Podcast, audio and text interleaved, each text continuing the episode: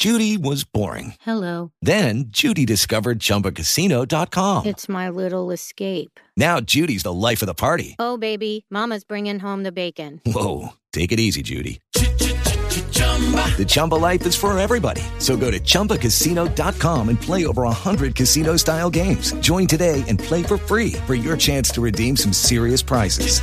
chumba ChumbaCasino.com. No purchase necessary. Void where prohibited by law. 18 plus terms and conditions apply. See website for details. With the Lucky Land slots, you can get lucky just about anywhere. This is your captain speaking. Uh, we've got clear runway and the weather's fine, but we're just going to circle up here a while and uh, get lucky. No, no, nothing like that. It's just these cash prizes add up quick. So I suggest you sit back, keep your tray table upright, and start getting lucky. Play for free at LuckyLandSlots.com. Are you feeling lucky? No purchase necessary. Void where prohibited by law. 18 plus terms and conditions apply. See website for details. You're listening to an Airwave Media Podcast.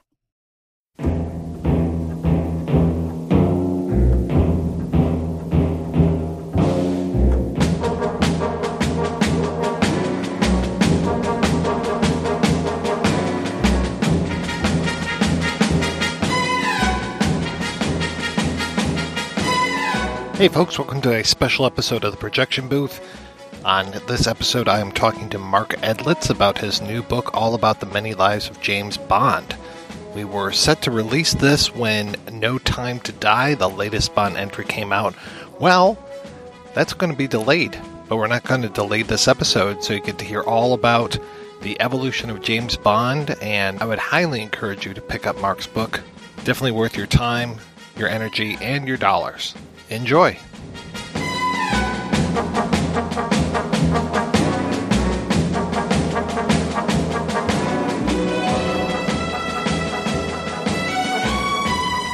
Before I start asking you about the many lives of James Bond, how the creators of 007 have decoded the super spy, I am very curious, Mark Edlitz, as far as you and your career, you have had just an incredible past. I mean, that I can find you on HuffPost, on Amazon, on IMDb.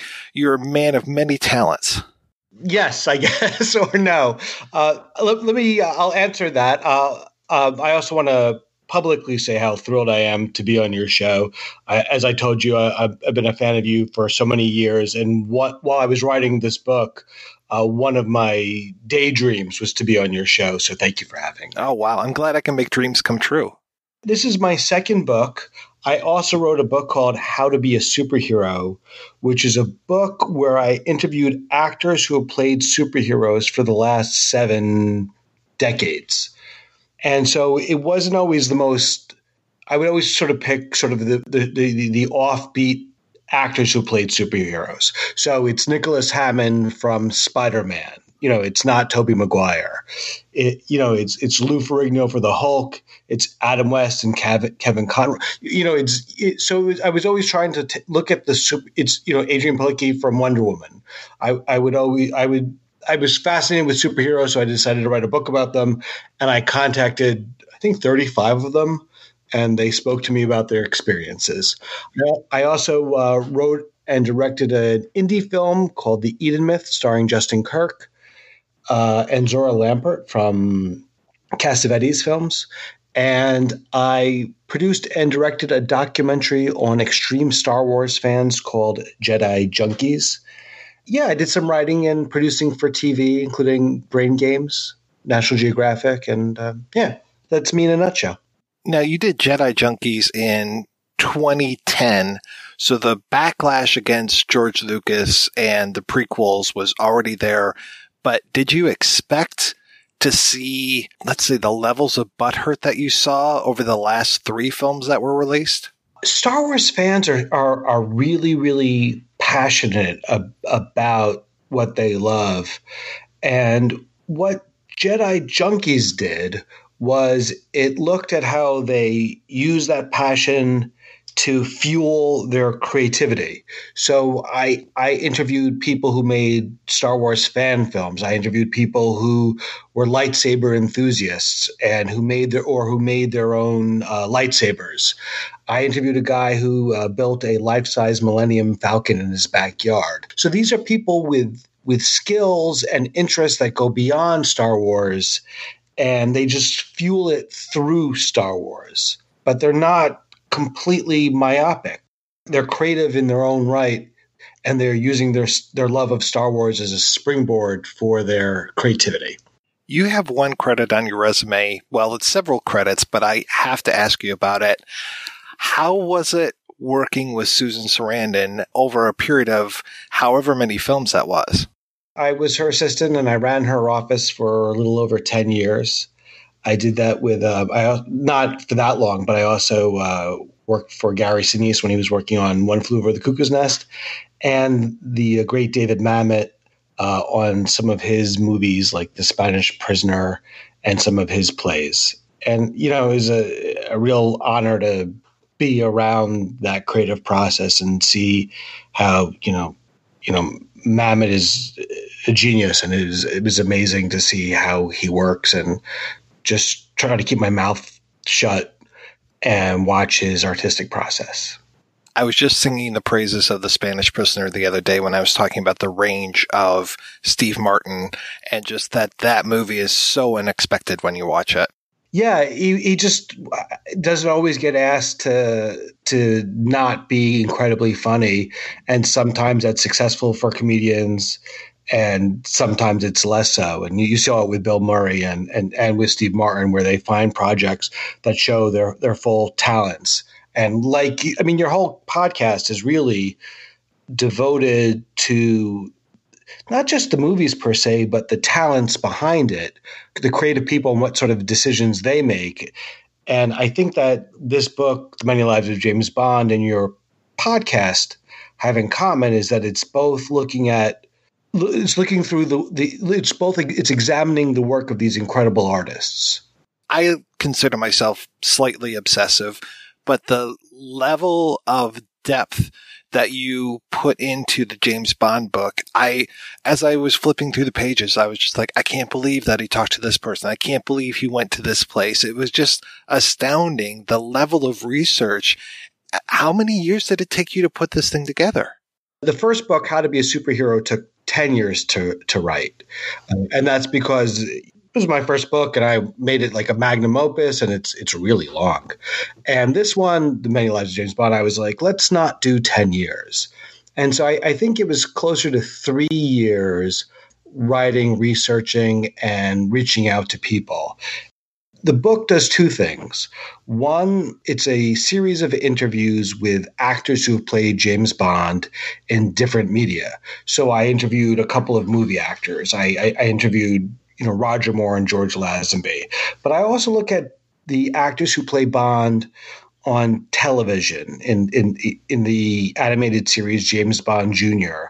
in radio dramas, in video games, in audiobooks you know, the first person we see on screen as James Bond, as many people know, is not Sean Connery. It's the stuntman.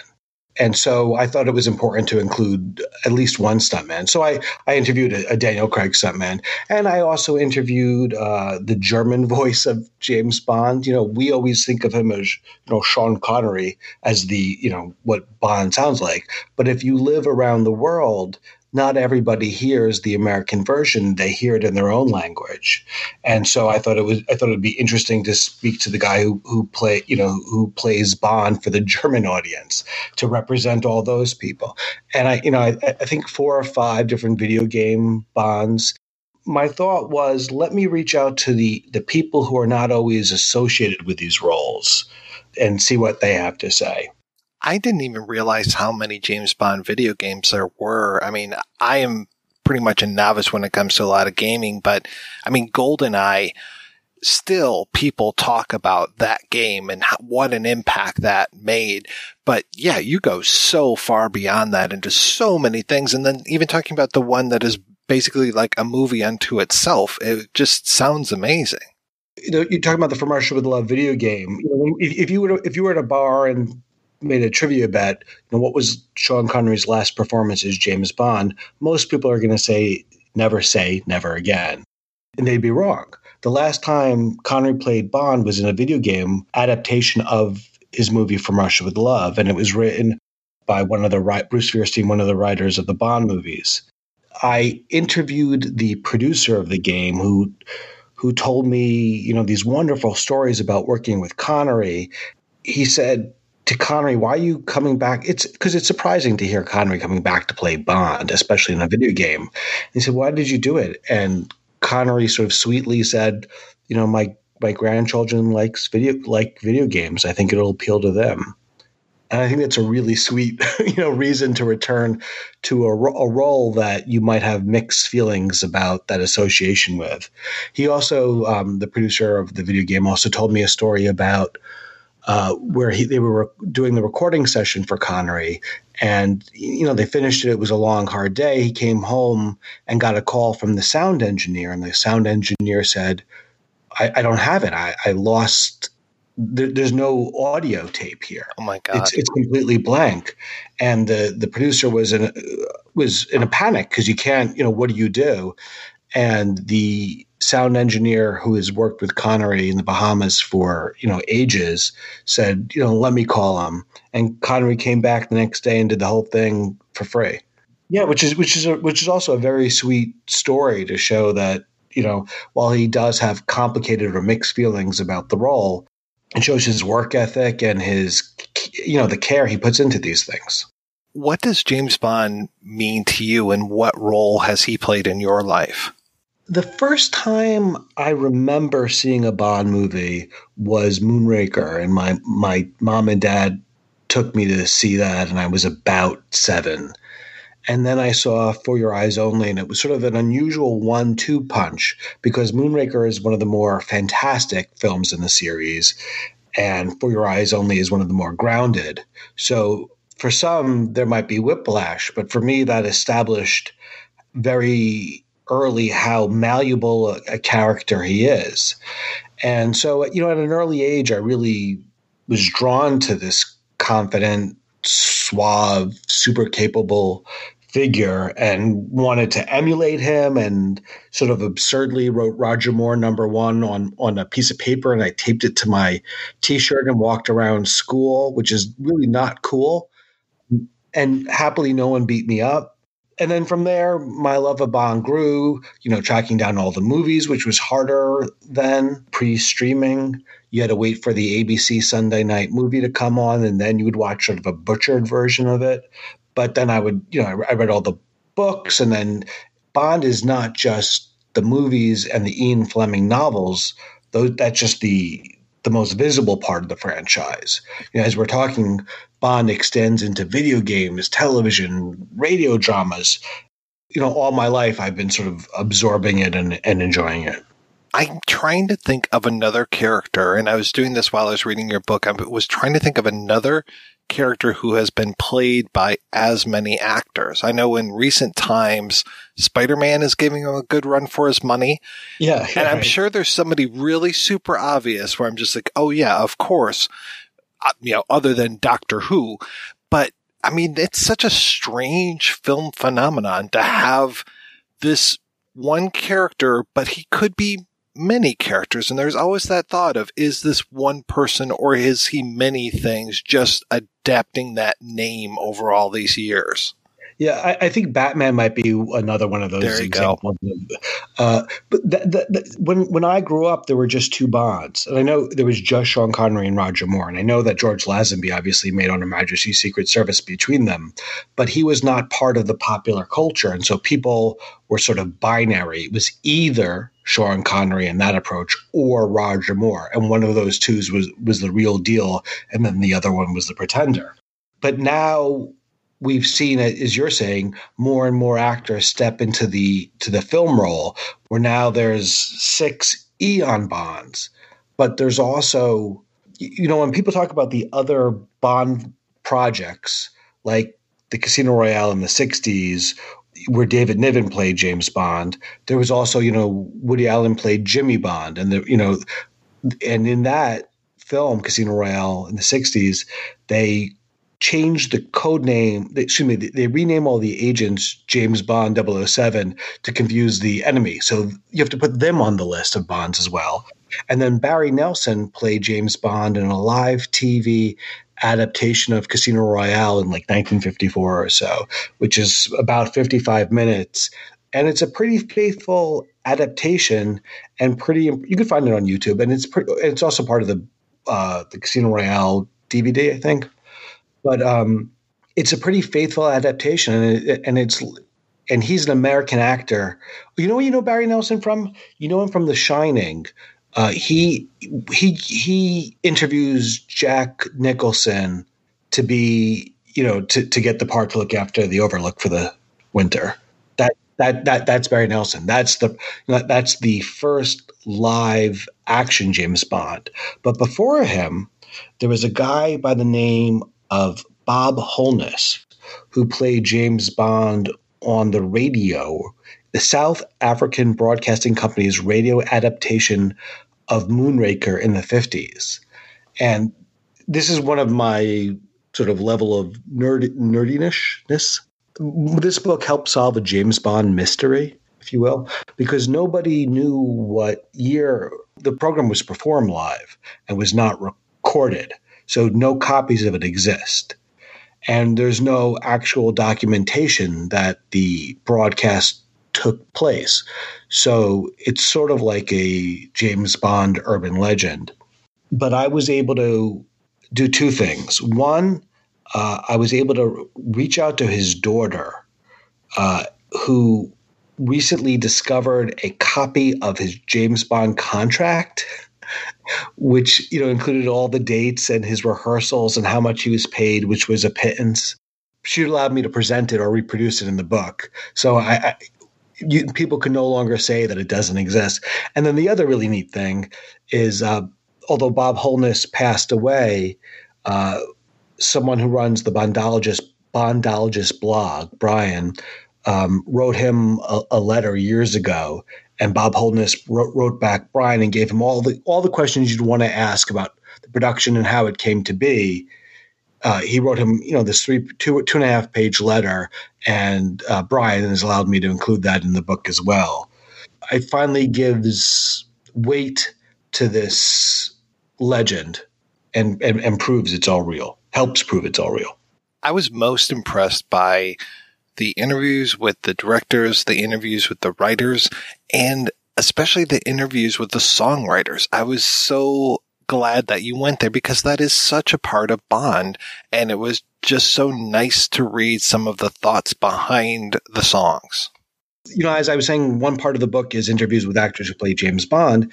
And then the other part of the book is it's interviews with the creators, but it's all through the lens of understanding the character of Bond. And I think that's one of the ways that makes this book unique because there's so many ways to look at the franchise. You know, there's making of books on Bond. You know, there's Bond and and the women. There's Bond and you know his cars. You know, and so what I think makes this book unique is that it's all filtered through trying to understand the character of James Bond.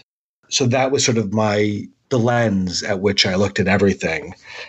Don Black, who wrote uh, Thunderball, he, he said that a Bond song should have the allure of the forbidden and the whiff of a boudoir, which I thought was a great line.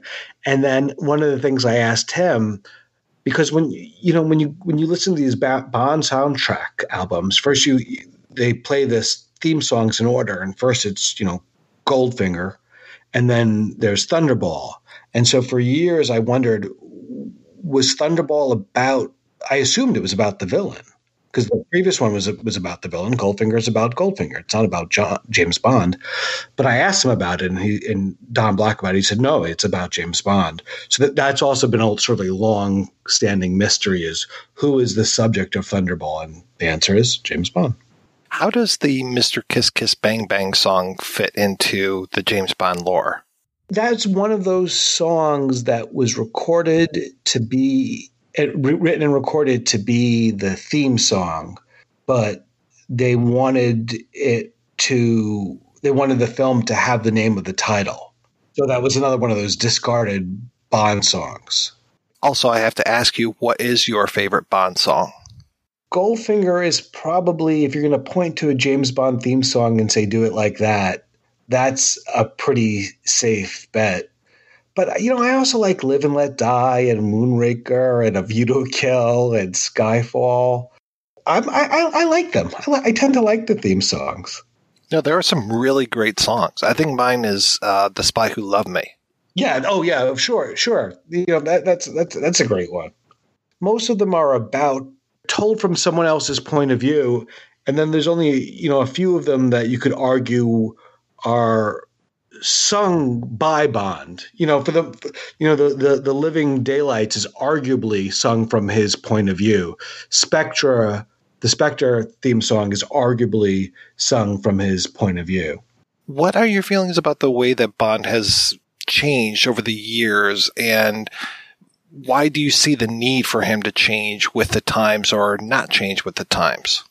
Well, w- one of the ideas uh, is is is the idea of continuity and change, which is something that James Chapman wrote about, and it's the idea that the Bond films maintain continuity with each other through often with actors you know, same actors playing M and Q and Moneypenny, uh, and references to previous Bond films, uh, but that there's also change and that they're not doing the same thing. So, you know, as I was saying with Moonraker and For Your Eyes Only, there is no one way to, there's no one right way to make a Bond film. They're, they're all, many of them are so different. You know, when you can put Dr. No against Die Another Day. You know, it's almost like they're different genres. From Russia with Love is more of like a Cold War espionage thriller. Goldfinger is more action and adventure. Tomorrow Di- Never Dies is more of an action movie. You know, Live and Let Die uh, is uh, influenced by black exploitation films. Man with a Golden Gun, influenced by kung fu. You know, they they keep on reinventing and change. Moonraker, obviously, sci-fi you know they they they keep on reinventing themselves so that they stay relevant and surprising to the audience.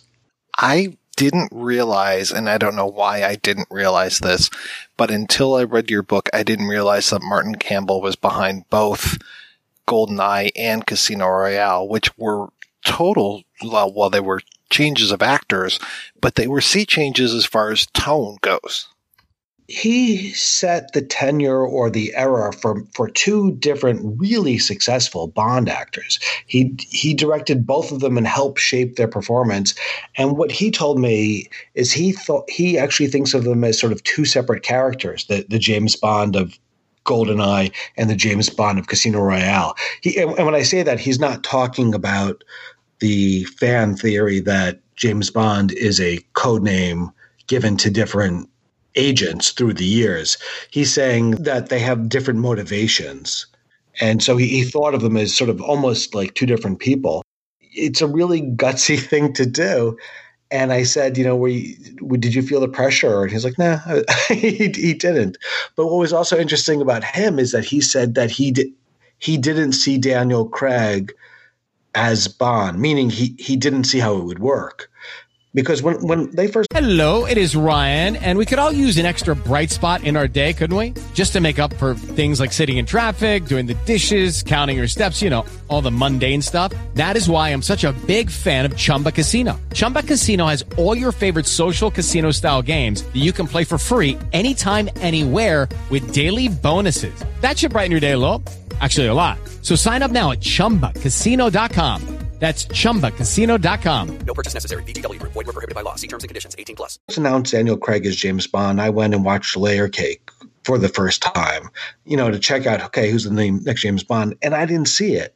I didn't see how the guy from Layer Cake could play James Bond. And neither initially did Martin Campbell, but through the course of making the film and, and, and shaping the character, Daniel Craig was obviously you know, a great, great, great James Bond, but he wasn't what anyone expected. I mostly knew him from the first um, Tomb Raider movie. Oh gosh! Yeah. And in that, I was like, okay, I can kind of see that because he was more action adventure going through the jungles and doing those things, though he was such a minor character in that film compared to, I mean, even the villain in that. Yeah, he didn't pop for me at all in that. Yeah, I just recognized him in that, and I was like, oh yeah, this guy, you know, he's got a great body, seems to have a really good personality. He was playing kind of a lovable rogue, like almost friends with Lara Croft. And I was like, okay, I can maybe see this, but it wasn't, yeah, until the, the, well, really that opening scene and then the opening of Casino Royale is so good. And even though it's really cheesy to do parkour in movies now, it fit with the time and it fit with this new Bond. That opening sequence is incredible. And it established right away that it was going to be a different type of bond. You know, you know, we're, we're, he's always called a blunt instrument of the state in, in, in you know in, in Fleming's novels, but I don't know if we really saw that until we saw Craig's sort of he's a bulldozer. One of the things I loved about the opening sequence, it, it was just the, the stunts were spectacular. And what the, the Bond actor I spoke to, Kai Martin, was one of the people who doubled Craig in in in that sequence, and that was one of his first roles as a stuntman. And he said that a he never a good wig is and a good wardrobe is what could make a stuntman's career. That if you got the right wig and you look like the guy, you've got all these great opportunities. And if you don't have the right wig, your your chances are much slimmer. I think I'm screwing up by calling the parkour scene the opening scene. I think the true opening scene, if memory serves, it's been a while since I've seen it. That scene of him in is it in the bathroom and he's yeah. There's two. It's it's it's, it's the the two black and white shot uh, sequences that explain how 007 got his number. And as as fans know, you know when we think of double O agents, we think that they they get it because they're just you know the best in the business, and it's a, a sign of all their myriad skills. But in the in Fleming's novels, it's you get it when you kill two people in cold blood.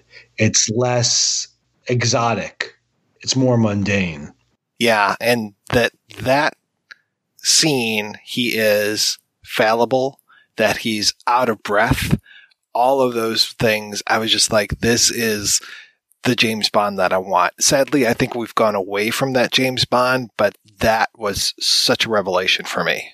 Oh, absolutely. You mentioned the other Casino Royale, the one with David Niven. That movie is just bonkers. And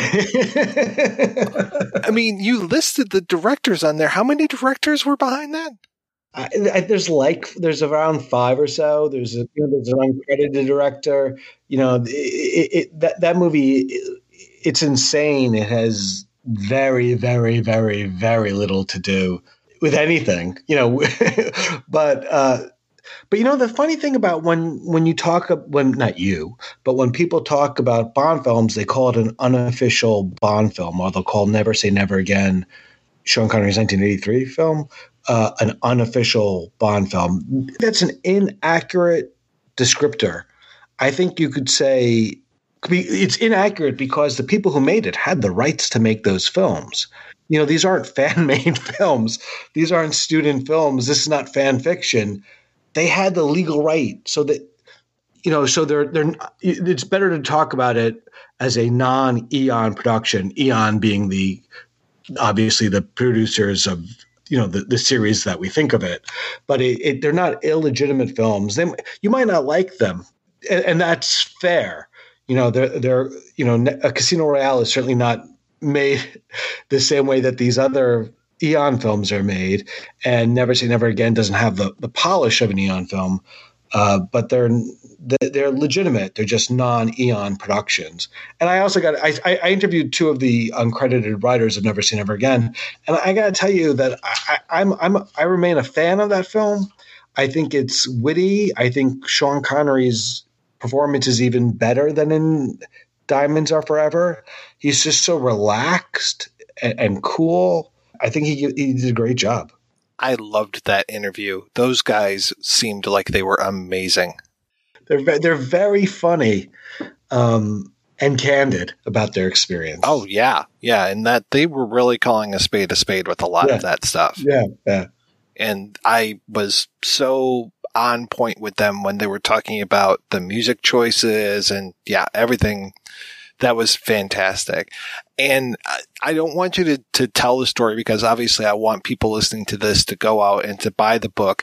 But I was so glad you cleared up what for me was a mystery as far as why it took so long for Pierce Brosnan to become James Bond because growing up and seeing Remington Steele. Right, right. Oh my God, that was great. I was so glad to finally read that because all those years I kept saying, why isn't he James Bond?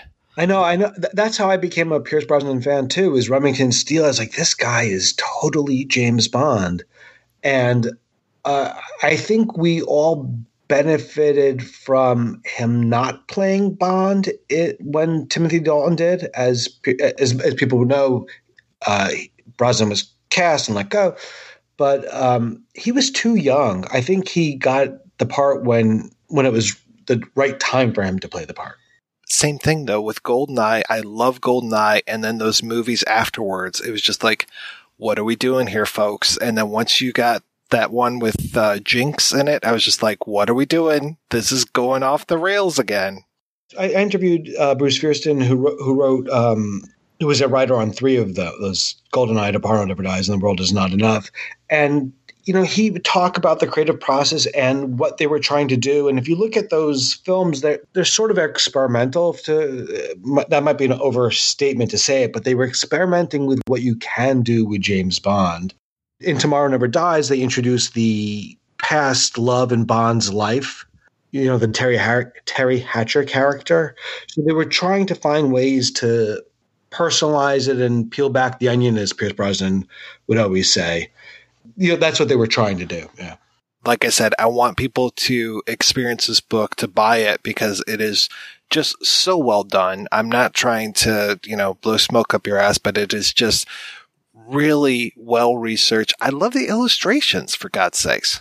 There's a wonderful artist who who did them, um, Pat, and you know, the, the, obviously, if you look at the cover of the book, there's five photos of uh, five different bonds, and there's there's also photos in the book. But as a general rule, we're all used to seeing the same James Bond images, and so uh, this wonderful artist drew these fantastic illustrations of all the bonds, many in many different situations, and he he. It's worth getting the book just to look at his at his pretty pictures. So I know this dropped November of last year, and you probably had to turn it in a few months before that. So I do feel that I have the right to ask, what's the next project that you're working on? I am working on two other books uh, right now. Um, yeah, yeah. So, um, you know, ho- hopefully in the future you'll invite me back to talk about one of them. Man of mystery, leaving them to the imagination. I love it. Well, I would be more than happy to talk to you again. I do have to ask you, where's the best place for people to keep up uh, with you and your projects? The book's on Facebook under the Many Lives of James Bond. Uh, Twitter has uh, I'm on there as Mark Edlitz, E D L I T Z. The book can be found on at on Amazon at Barnes and Noble. It was totally cool going to Barnes and Noble and and and seeing it there. It was just that that thrilled me to no end you know, so th- there's places to get it, all the usual places that people get books. They should get them. Well, Mark Edlitz, thank you so much for your time. This has been a real pleasure. I am so thrilled to be on. I'll be listening to you tomorrow at, at, at I don't know what particular podcast of yours I'll be listening to because I've got a whole bunch downloaded and I just listened to it on the way to work. Uh, but I look forward to listening to you tomorrow.